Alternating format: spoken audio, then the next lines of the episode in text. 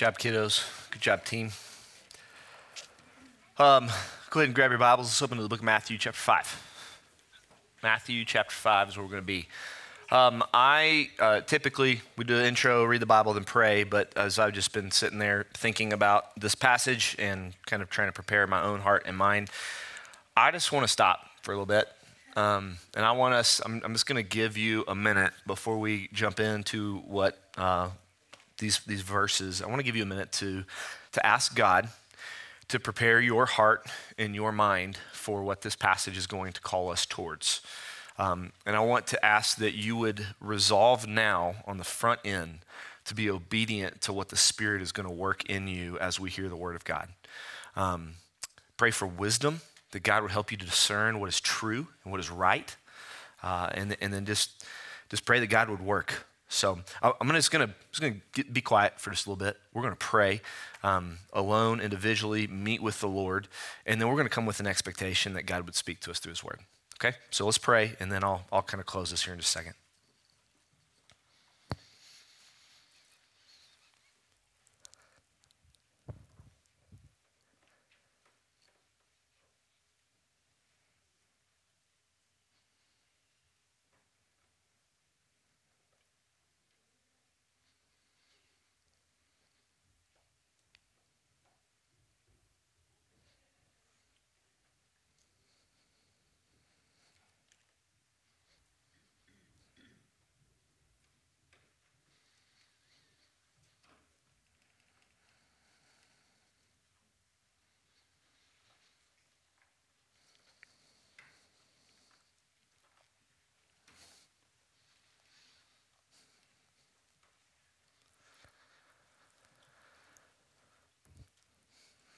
Father, this morning, um, come with just great joy. Joy that we can be together in a warm building um, with the Word of God in our hands. We come with joy that we can draw near to the Father, as we read in Hebrews just a second, second ago, with confidence through Jesus um, God, that we can be together with one another, that we can sit around here and talk after the service and love one another and care for one another and just enjoy one another's presence. God, those are all good and gracious gifts from you, and we are thankful for those things. Lord, we're thankful for a chance to sing, a chance to be together. Um, God, it's, it's, just mercy toward us, and, and we rejoice over that. Lord, as we now look at these verses, um, God, I, I pray that you would. Um, I pray that you would be with me as I, as I open this, God, that you would be, you would help your word to be uh, exposed clearly. I pray that we would see it. We would see what you have called us to be uh, and how to live and what to do. Uh, God, and I, and I pray that, that what we learn today and, and the things that you've called us to do would, would move us outwards, that it wouldn't stay here, but that we would be a people who truly are on mission to make disciples in Dalhart and around the world. Um, God, I'm thankful. God, I come with an expectation that you would speak. Uh, God, and, I come with a hope that we would submit and obey to you. So, Lord, we come now with our eyes tuned towards you. Our, our, give us ears to hear. God, give us a mind to understand. Uh, soften our hearts, Lord, so that we would believe. Um, God, and then give us the courage and the will to obey you. Lord, we love you. We thank you. We ask all of this in Jesus' name. Amen. The past four weeks, we've been walking through the Beatitudes. And uh, as I did, we, I kind of crushed it into four weeks. We probably could have done it in eight weeks, just to be honest with you, uh, but we need to press forward a little bit. And as I've kind of walked into these next verses, I've gone, oh, yeah, that may have been worth our time to spend a little more time in the Beatitudes because the rest of the Sermon on the Mount flows from the Beatitudes. So, so if you don't understand verses 2 through 12, then the rest of it gets kind of left behind. So, on one hand, I'm tempted to back up all the way to chapter 5, verse 1, and read there, starting there, just to rerun through the Beatitudes before we come into verses 13 through 16. But I'm not going to do that. So, I'm just going to just remind you hey, remember the Beatitudes. Kind of let those be floating in the back of your head as we read uh, Matthew 5, 13 through 16. I know these are familiar pass- This is a familiar passage to you. Uh, so, so, let's read these, and then we'll, we'll jump into it. Jesus says to disciples in verse 13, You are the salt of the earth. But if salt has lost its taste, how shall its saltiness be restored? It is no longer good for anything except to be thrown out and trampled under people's feet. You are the light of the world. A city set on a hill cannot be hidden. Nor do people light a lamp and put it under a basket, but on a stand. And it gives light to all in the house. In the same way, let your light shine before others, so that they may see your good works and give glory to your Father who is in heaven.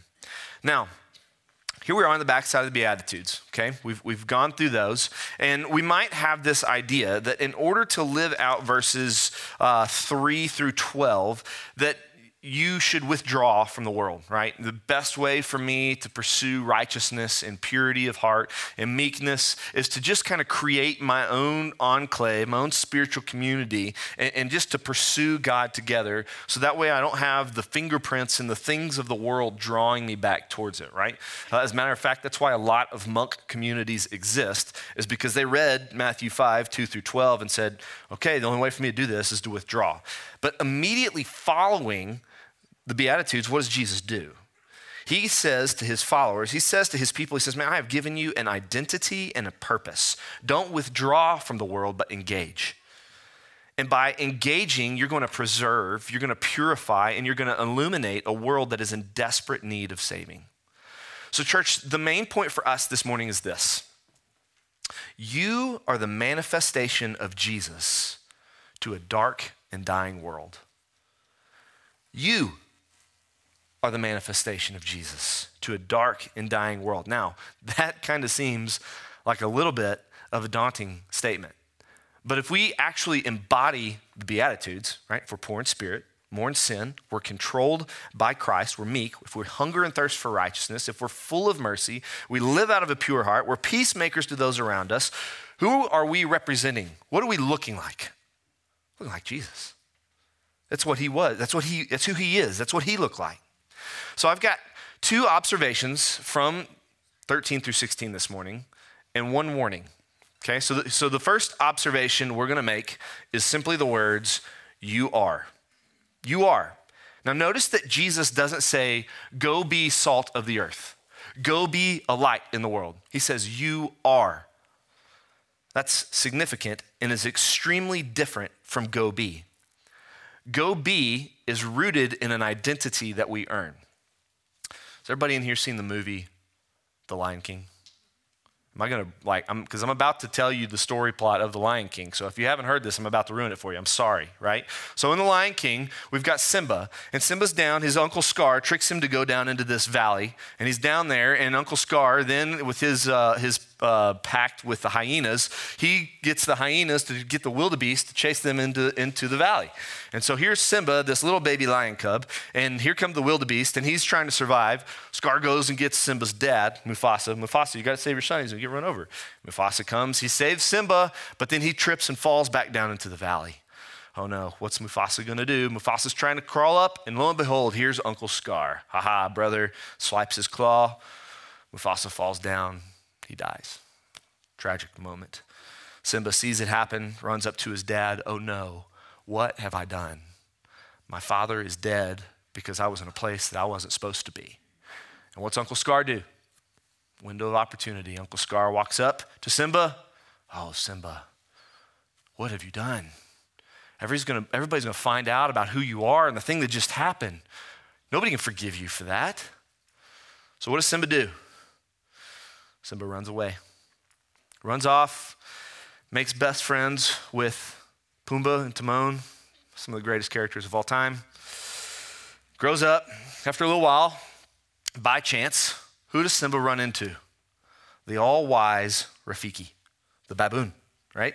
Baboon, he and he kind of picks, Rafiki picks on Simba for a little bit, uh, and Rafiki uh, says, I know your father. And what does Simba say back to Rafiki? Man, I, I've got bad news. My dad died a couple years ago. Wrong, slaps him in the head with a stick, runs off. I know your father. And so then Simba's like, wait a minute, no, you don't, he died. And so, so Rafiki's sitting there meditating on this rock. I actually looked up this clip again this week. Uh, and, and he's saying, No, I know your father, I will show him to you. And so he says, Follow me. And they go run through this jungle, and Simba's trying to keep up with this baboon. And finally, they get to this pond, and all of a sudden, they, you know, Rafiki stops and looks back. Shh, peels back the grass. He says, Look. And look, Simba steps up and he looks in the water. And when he looks in the water, what does he see? He sees his own reflection. That's just me, Rafiki. Come on, man. That's, that's, not, that's not my dad. No, no, no. Look closer. So Simba comes back to the water and he looks again. And after a pause of a few seconds and a little bit of Disney magic, what appears? It's the face of Mufasa. Then all of a sudden, this amazing cloud, just in the shape of Mufasa, shows up. Simba, I am your father. Remember who you are. Remember. All of a sudden, what is Simba able to do because he remembers who he is? He's able to go be the king of the Pride Land. Now, if Simba would have gone after the death of his father and all the guilt and shame that he was living in, if he would have gone and tried to be the king of the Pride Land, he would have been functioning out of, I'm trying to earn forgiveness and I'm trying to be good enough and I'm trying to be like my dad was to everybody else. And in that, he would have worn himself out. But instead, what does his dad say? His dad says, You're mine. And because you're mine, you can be king. So now, instead of functioning out of, I'm having to earn this, he's functioning out of who he is. Church, you are the light of the world. You are the salt of the earth. This is an identity that is not something you earn. This is an identity that God has given to you. Go be is a law that we keep to earn something and, you are is an identity that is given to us. Now, if we seek to earn an identity, what does our view of other people become? Going to the National Watermelon Convention in a couple weeks, and they don't have a National Watermelon Farmer of the Year award. But just for illustration's sake, let's say I won the National Watermelon Farmer of the Year award. How do you think I would feel about all the other watermelon farmers in the room? I have something to teach you about watermelons. I'm all wise about watermelons because I'm the National Watermelon Farmer of the Year. They aren't as good as me. Couldn't this be said of every other identity that we seek to carry? Right? I'm a cowboy, so I'm a little bit better than a farmer. Or I'm a farmer, so I'm a little bit better than, a, than a cowboy. Or I'm a stay at home mom, so I'm a little bit better than those moms who go to work. Or I'm a mom who works, so I'm a little bit better than those stay at home moms. Fill in the blank. As Tim Keller says, any identity that's achieved rather than received has to be excluding. But Jesus doesn't say that. He says, go be. Don't go earn something. Instead, shockingly, he says, you are. This is an identity that is rooted in the love of a Father who is in heaven. And this identity calls you out and calls you forward. When Simba remembers who he is, when you remember who you are, you're not functioning for approval or forgiveness, you're living out of approval and forgiveness. So, church, the very first question this morning is Are you? Are you? Are you a son of the Father? Are you a daughter of the King? Or are you seeking to earn an identity from God? Are you trying to work for it and just wearing yourself out? Now, let me be clear here for a minute. Who's Jesus speaking to? Who's this for? It's for the disciples, it's for his followers. He's speaking to those who have said, Jesus, I will give it all up just to follow you. I'm going to leave my nets behind at the boat just to chase after you, Jesus. So then, you are is specifically for those who belong to Christ. It is for those who have recognized that all of this hard work that they have done, all of this striving is insufficient. And if that is you, if you are working your tail off to try and please God, hear Jesus say, Come to me, all you who are weary and heavy laden, and I will give you rest. I have done the work for you. My grace is sufficient for you. My strength is made perfect in your weakness. Come to Jesus and trust on the work that he did through the cross and resurrection. Submit to his lordship and depend on him. And when you do that, do you know what you find? You find approval of the Father in heaven saying, You are mine. Not approving of you, he's approving of his son. And in Jesus, we find all the approval and satisfaction we need. So the first question for you is Are you his? If you are his, then what? What are you? You're a manifestation of Jesus. You are salt and you are the light. Now, we might hear that word manifestation and begin to scratch our heads about what that means. Manifestation kind of seems to me to have this, uh, I don't know, kind of spiritual type word. So we hear that, man, manifestation of Jesus. What, what, are you, what are you talking about there? Well, I hope to show us that to be a manifestation of Jesus means to be like Jesus. And that when people see us in the good works that we do, which we're going to talk about here in a second, what are they going to ultimately see? I mean, they're going to see the hands and feet of Jesus. They're going to hear the voice of Jesus. Now, two ways in which Jesus says we're a manifestation of him. Very obvious. What are they? Salt and light. Let's talk about salt for a minute. What do we know about salt? Well, we know a lot. Salt does a lot of things. Uh, and you can read a lot of different commentaries that talk about all the ways in which salt is used. And man, maybe Jesus was talking about, you know, salt does this, and this is, this is what he's talking about here. But overwhelmingly, um, both contextually in this passage, and if you zoom out and kind of look at the rest of the scriptures, I think, uh, and so do a lot of other people who are smarter than me, I think what Jesus is referring to here are two primary ways in which we're salt. Salt does two things primarily that Jesus is talking about here preservation and purification preservation and purification. Now, there's several Old Testament passages that talk about that. Um, Isaiah is one of them. Um, Jesus, I think, talks about later on. I think it's in Mark. He talks about uh, you are salted through fire, which is talking about being pure, the, how the fire of life, the struggles of life are going to purify you. So, so, so that's kind of what they use as, as arguments for what salt is and how it talks about purifying and preserving.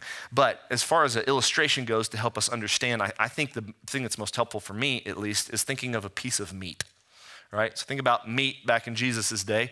They'd cut it, they couldn't go stick it in the freezer and hold it for the next few months. So what would they do?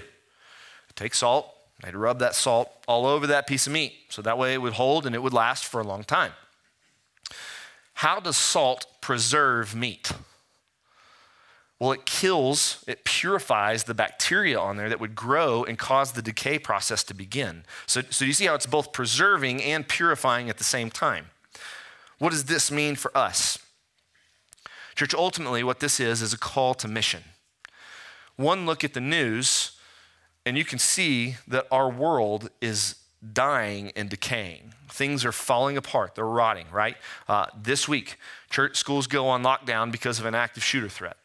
Uh, you can go look in the news. What about both of our presidential candidates, leading presidential candidates right now, are under some sort of uh, legal investigation, not to mention the dozens of other senators and representatives that are in the same boat. So we, we can look at our school system and our government, and in both places we can go, problems. There's problems. Doesn't matter which side of the aisle you want to sit on, there's problems. We live in a world where uh, things like abortion aren't only demanded, but actually celebrated. I mean, we could go on. I am not going to be a doomsday guy. But in a world like that, who does God choose to be a preserving and purifying agent? You. You. This, as Paul Tripp said, is not just a commission for pastors of outreach, ministry leaders, church workers, or full time foreign missionaries. This is the life calling of everyone who calls Jesus Lord and Savior. Church, if Christ is Lord over your life, then you are the salt of the earth. You are the preserving and purifying agent that God has placed exactly where He wants to be a manifestation of all He is and does. It's not something else. Jesus says, the salt and the light. It's not, it's not the government, it's not the school system, it's you. Now, I spent all week thinking about okay, we're the salt. How, how do we be salt? Sorry about that. How do we be salt?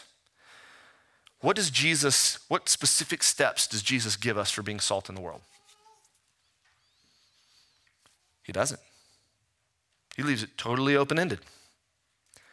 It never says what we are to do to be purifying agents. Now, I think the rest of the Sermon on the Mount is going to unpack some of that for us, but Dr. Chuck Quarles says Jesus' emphasis on his disciples' unique ability to purify the world suggests that they do so by means other than mere moral protest, political involvement, or social activism. Any person can do that. And if these were the strategies that Jesus had in mind for transforming society, he could not have said to his disciples that they were the, that is, the one and only salt of the earth. If Jesus' disciples alone are salt, he must be urging them to undertake a unique ministry of moral transformation that only they can fill, fulfill. Now, I'm not saying, and neither is Dr. Quarles saying, and nor is Jesus saying, that his followers shouldn't be involved in politics or socially active. In fact, I think the call to be salt in the world is a call to engage the world, it is a call to be involved in the social and political sphere. But we don't do so with the belief that our politics or that our social activities are going to be what brings social what brings purification. What brings purification is Christ in you and Christ through you. That's what brings purification and preservation. You go be the salt and the light. You go be a follower of Jesus in the spheres of influence he's placed you to be. And by doing that, you will bring purification and preservation. God has called his people to be the primary way in which this world is preserved, not the government, not the school systems. He's called you, he's called the church. How do we do that? You can only purify if you are pure. Do you see how this flows right out of the Beatitudes? Blessed are the pure in heart. How do we get a pure heart? Where does that come from? That comes from Jesus. He gives us a pure heart with new desires. And as you live according to who He's made you to be, in every sphere of influence that He's placed you in, do you know what the rest of the world is going to see? A manifestation of Jesus. So you don't walk into your places of work or your homes or your gyms or your schools or the coffee shop just seeking to maintain the status quo. No, like salt rubbed on a piece of meat, do you know what you do? You rub up on those around you. You seek to live in a way that doesn't just preserve, but transforms culture and corrupt human societies that you live in. You seek to be a peacemaker and a mercy giver. I was listening to uh, a sermon on this passage by Lloyd Jones this week. And he used an illustration that I've actually lived out um, on multiple occasions. Have you ever been in a scenario when you can hear or be around a bunch of people and their talk is pretty dirty? And then all of a sudden you walk up into that scenario and they're like, oh, hey, we better not talk like this anymore. We better, better back off. Anybody ever done that? It's been, I've done that. I can remember several times in my life when I'd walk up, maybe high school, even since then, uh, walk up in foul language, and then I walk up and like, oh, hey, it's the preacher guy. Back off a little bit, right? Now, you know what my response has always been in a scenario like that? It's always been, hey, just be yourself, man. It's okay. Just be yourself. And and I think that's okay. I, I, do want people to feel comfortable around me, right? I, I, do want I do want people to be able to be them, their true selves. But what Lloyd Jones pointed out in his illustration is that when pe- when people stop sinning, when a Christian walks into the room, it's that is the Christian preserving and purifying right? So so out of the overflow of the heart the mouth speaks. So so your language when it's filthy and foul is the degradation and falling apart of your heart. It's the dying and the decaying of it. And so when you step into a situation all of a sudden people stop talking like that that dying and decaying has faded away right? Now that doesn't fix their biggest problem. That doesn't that doesn't stop it that doesn't fix their greatest need. But when somebody says, hey, we better not act like that because they're here, what they have really just done is they've opened the door for you to be a peacemaker. They've opened the door for you to step in and go, hang on a minute. Why do you think you got to stop talking like that around me? What is it about me that makes you do that? Because here's the deal I'm, I'm a lot worse in my own heart than what your language is. But what is it that does that? Do, do, you see how all of a sudden, if you have that mindset and that perspective, you've, you've just witnessed. You've just opened the door for them to go, oh, hang on a minute. What we're doing is wrong, and that's, that's a problem. So, church, our presence as salt purifies and preserves. And when we live rightly, do you know what it does? It actually opens the door for light to shine in. So, the second way we're a manifestation of Jesus is through being light. Now, this is also a equally shocking statement, right? Throughout the book of Isaiah, we opened up with Isaiah chapter 60, verse 1 through 3. Throughout the book of Isaiah, there is the promise through the prophet that the Messiah is going to be a light in the darkness. Um, Isaiah 61 through 3 talks about it. Actually, if you look back in Matthew chapter 4, verse 16, that is a quote of Isaiah 42 7. Uh, the people dwelling in darkness have seen a great light. And for those dwelling in the region and shadow of death, on them a light has dawned. Now, you can flip up ahead to the book of John in the New Testament, and you can go to John 1 through, I don't know, the whole book. And John just continues to pick up on this theme of light shining in the darkness. Ultimately, John chapter 8, verse 12, what does Jesus say? And again, Jesus spoke to them, saying, I am the light of the world. Whoever follows me will not walk in darkness, but will have the light of life. Who is Matthew chapter 4, the book of John, and Isaiah all pointing towards the light. Who is it? It's Jesus. Yet here we are in Matthew chapter 5, verse 14, and who does Jesus say the light is? He says it's you. Jesus calls his followers light of the world. Now, Jesus isn't placing us on par with him, right? You're not Jesus. You're not. But when we live the righteous life that Jesus has called us to do, do you know what we are? We're a manifestation of Him. We are a reflection of Him. We are the light of Him. So, what does this mean for us? This means that we should live a life that looks just like Jesus's. We're to embody the same characteristics and care and concern that He had for those around Him. It becomes obvious to me why the Beatitudes are, are on the front end of this. Jesus is more concerned about who people are than what they do. That's why he addresses all those Beatitudes before he gives any practical steps. As we seek to become those things, we are the light of the world. And when the world sees us, they see that the light has shone in our own hearts. Now, the implications for Christ's call for us to be the light of the world are huge. Again, I want to quote Paul Tripp here. He says, God has uniquely placed you in the exact situations, locations, and relationships to make the light of the world visible and concrete. You are the look of Christ's face. You are the tone of his voice. You are the touch of his hands. You are the physical representation of his light in a dark world. What an incredible call.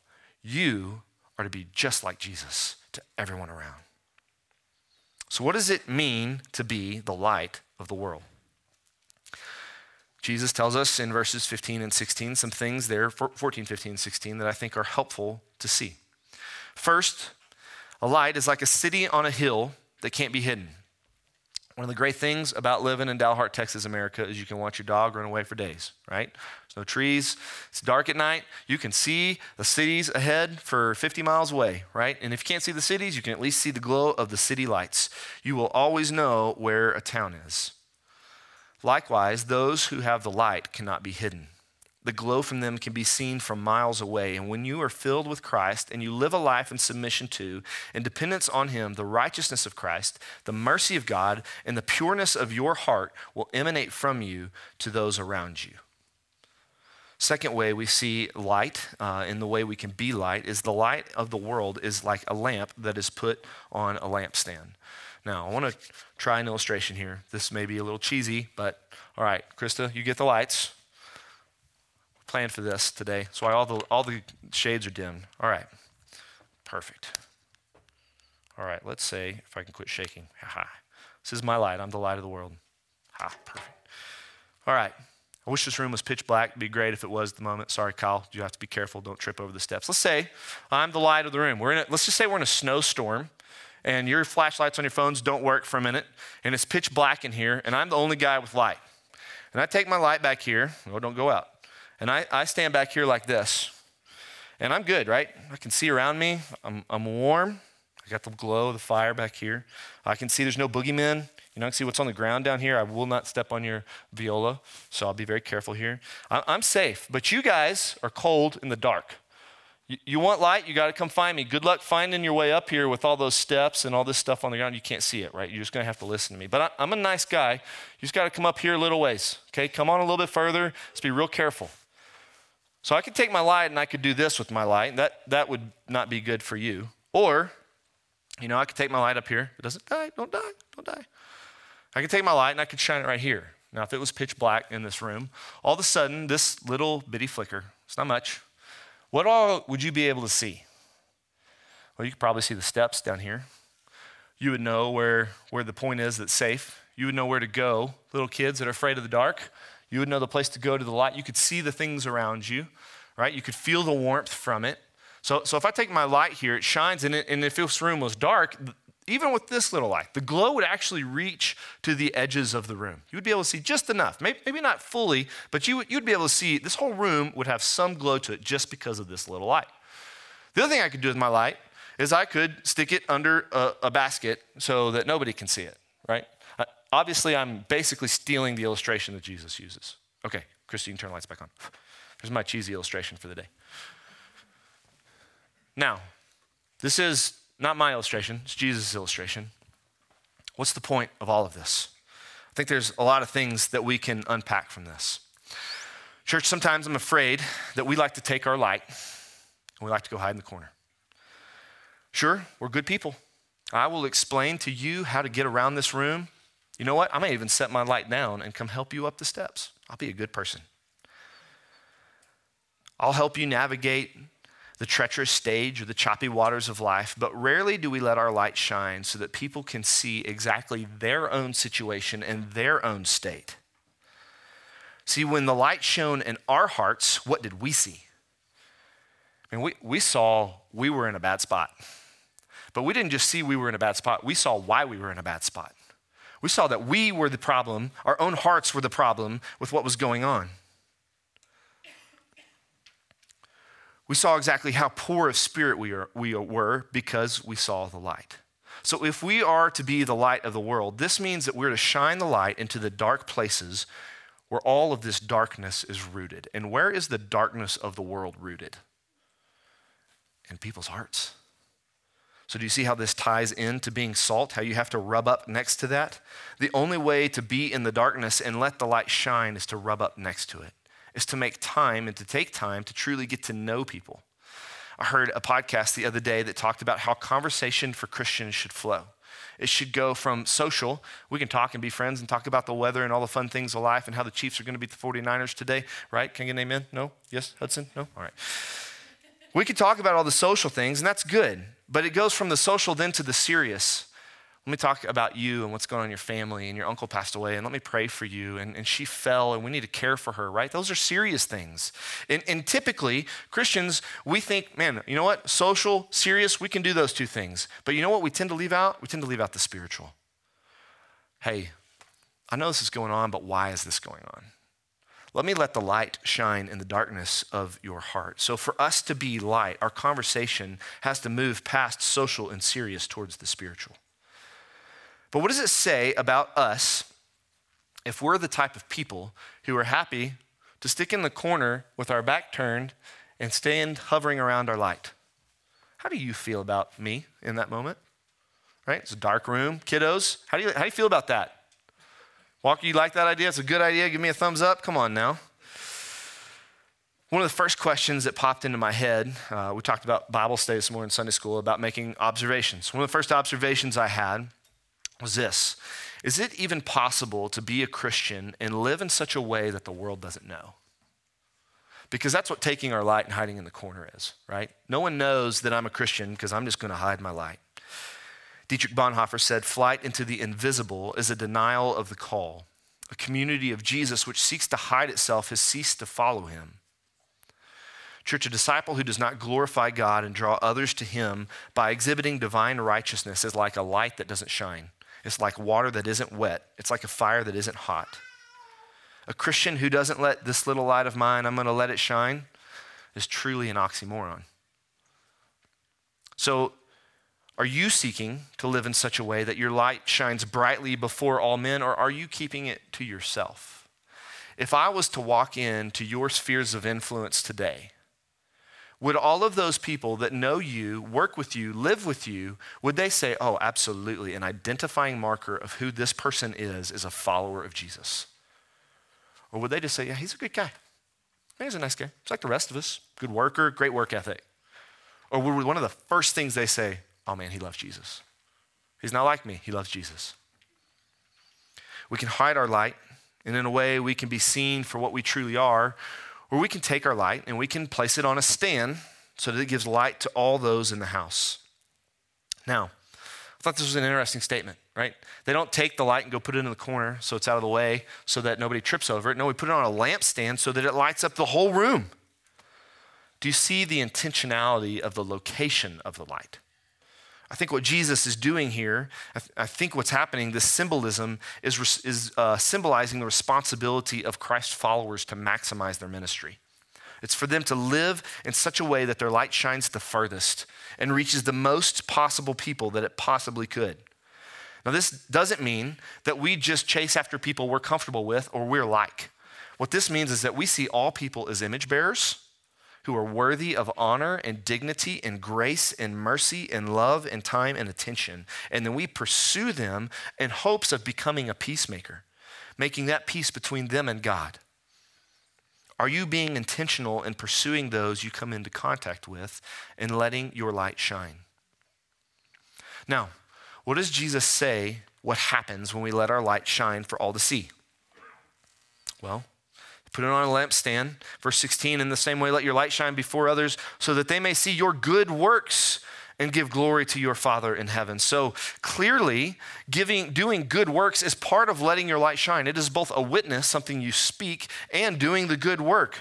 This reminds me Ephesians 2:10, for we are his workmanship created in Christ Jesus for good works, which who? Which God prepared beforehand that we should walk in them. You see, in Christ, God has prepared for us good works to walk in. What's the source of the good works? It's God. And since God is the source, who gets the glory? God gets the glory, so that they may see your good works and give glory to your Father who is in heaven. Now, we might stop and go, okay, I'm cool with good works, but what are the good works we're supposed to go do? I think you know. I, I, th- I think it's contextual to each person and every job that you do and every sphere of life you're in. But I think you know. In the heart of those good works is to do what? Is to be salt and be light right where God has placed you. It's to be a manifestation of who He is in every area of your life so that the preserving, purifying, illuminating grace and glory of God might be seen to a dark and dying world. Church, you are a manifestation of Jesus in every place you go. How are you representing Him?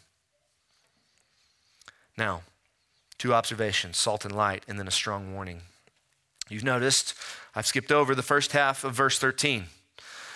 We've looked at what it means to be salt and light, but the question is what if we don't? Right, I just asked the question a second ago is there a way in which we can live in which we could be a Christian but no one would really know? Like, what if we aren't salt or what if we aren't light? What if we choose to hide it? Is it possible for a Christian person to be a Christian and just blend in with the rest of the world? Jesus has a strong warning. But if salt has lost its taste, how shall its saltiness be restored? It's no longer good for anything except to be thrown out and trampled under people's feet. How can salt lose its taste? Science today tells us that pure salt can't lose its taste. It's pure, it is salt, it's a very stable element. So, if salt can't lose its taste, what's Jesus talking about here? Is he maybe talking about people losing their salvation? Is that what Jesus is getting at here? In Jesus' day, salt had a lot of other impurities in it. It wasn't pure salt. So it might have seemed that salt lost its saltiness, but really the impurities would have overcome what little bit of salt was in there. What Jesus is doing in verse 13, the second half of it, what he's teaching is that those who claim to be his disciples, when they fail to be pure and when they fail to be salt, their potential for changing the world is permanently damaged and it can't be restored.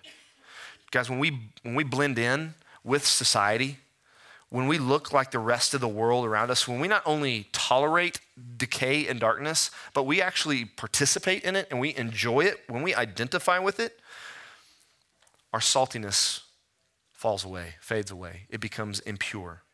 And while the divine forgiveness of God can forgive that consequence, it doesn't eliminate the temporal consequence of our sin.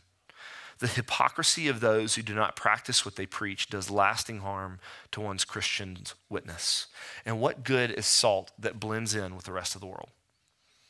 Luke chapter 14, 35 said, It is of no use for the soil or the manure pile. Brings little understanding to what Jesus is getting at here. It means it has no life giving properties.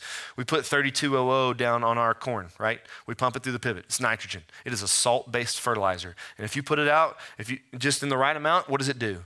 It brings life. But if you dump it all in one spot, do you know what happens? It's a bunch of salt piled on the ground. It sterilizes it, it kills it. Jesus is saying that the Christian who doesn't practice what they preach is, wor- is not even worth the manure pile. There is no life giving properties to that person. What are they worth? Man, they should be thrown on the road. What happens when you dump salt on a piece of ground? Nothing. It's dead. That is what happens to salt that is not saltiness. To be salt of Jesus brings preservation and purification. But to claim Jesus as Lord and then not live a life that reflects who he is actually does harm. It brings death. People become sterilized to the light of God shining into their own life. What about the hidden light? What about that light that we put under the basket, right? What, what is that light? Man, to hide your light means you're ashamed of who you are.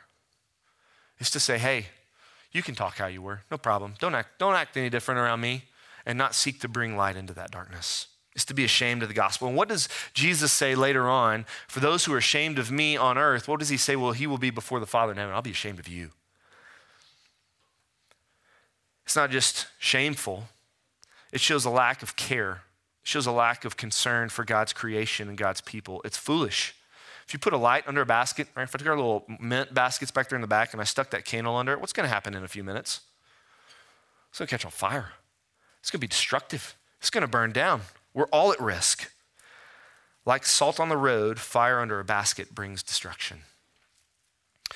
Church, God has made us salt and light. You are the salt of the world. You are the light of the world.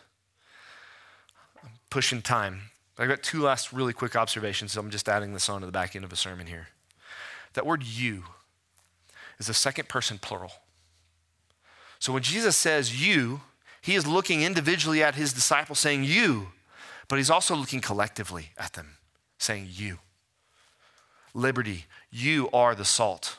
You are the light. Does our community is it preserved and purified because of Liberty Baptist Church? Is our, is our community affected because of us, because of how we reach it? You, us, are. But it doesn't just say the salt of Dalhart. It doesn't say the light of Dalhart. What does it say? The whole world. What is the expectation of the maximization of Jesus' people, that it reaches the ends of the earth. So I want to celebrate Missions Conference this week because giving is a way we can do that. But is our expectation of what God would do in and through us that it would reach the nations? Because that is who God has called his followers to be salt and light to the ends of the earth. Church, I'm reminded of our candlelight service here on Christmas Eve, which is where I stole that little candle back there from earlier. What happens when we stand in here and all the lights are off and we light our candles and we hold them up? The whole room is lit up. You can see everything. The glow from the candles is beautiful, right? It's a beautiful moment. One of my favorite times of the year is a Christmas Eve candlelight service. Church, may liberty be a light in the darkness. May we hold our light up so that the whole community can see the death and dying decay, and may they see the preservation that comes through our Lord and Savior. May we intentionally seek to engage with those with whom we come into contact with the light of the gospel. May we live out the Beatitudes and walk in the good works that our Father has set before us so that He may be glorified. Church, you are the manifestation of Jesus to a dark and dying world? How will you this week seek to represent salt and light?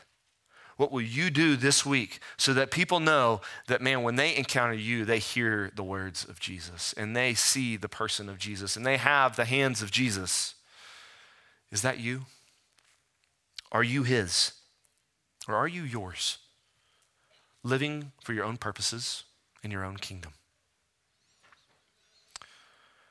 Church, God has a great call for us. It's one that is heavy, but it's one that He empowers. May we walk in the light that He has shown in our lives. Let's pray. Father, you're good. Man, that you would shine light into our own dark hearts and that you would redeem us. God, that you would make us your people, that you would make us your sons and daughters. God, I pray this morning for those that have not turned to the light, have not seen the light of Jesus. God, I pray that you would work in their hearts and minds, God, and that you would, by the power of your Spirit, convict them and call them to yourself.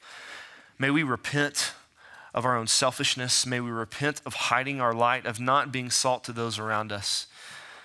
And God, may we now live with an intentionality that maximizes the manifestation of Jesus.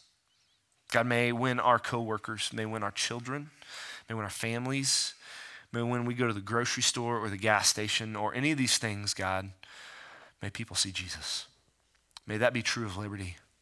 May, may when the rest of Dalhart looks at Liberty, may they look back and go, that's where Jesus is. God, do a work in us. Do a work through us because of the work you've done in us. We love you. We thank you. We ask this in Jesus' name. Amen. Church, let's stand and sing.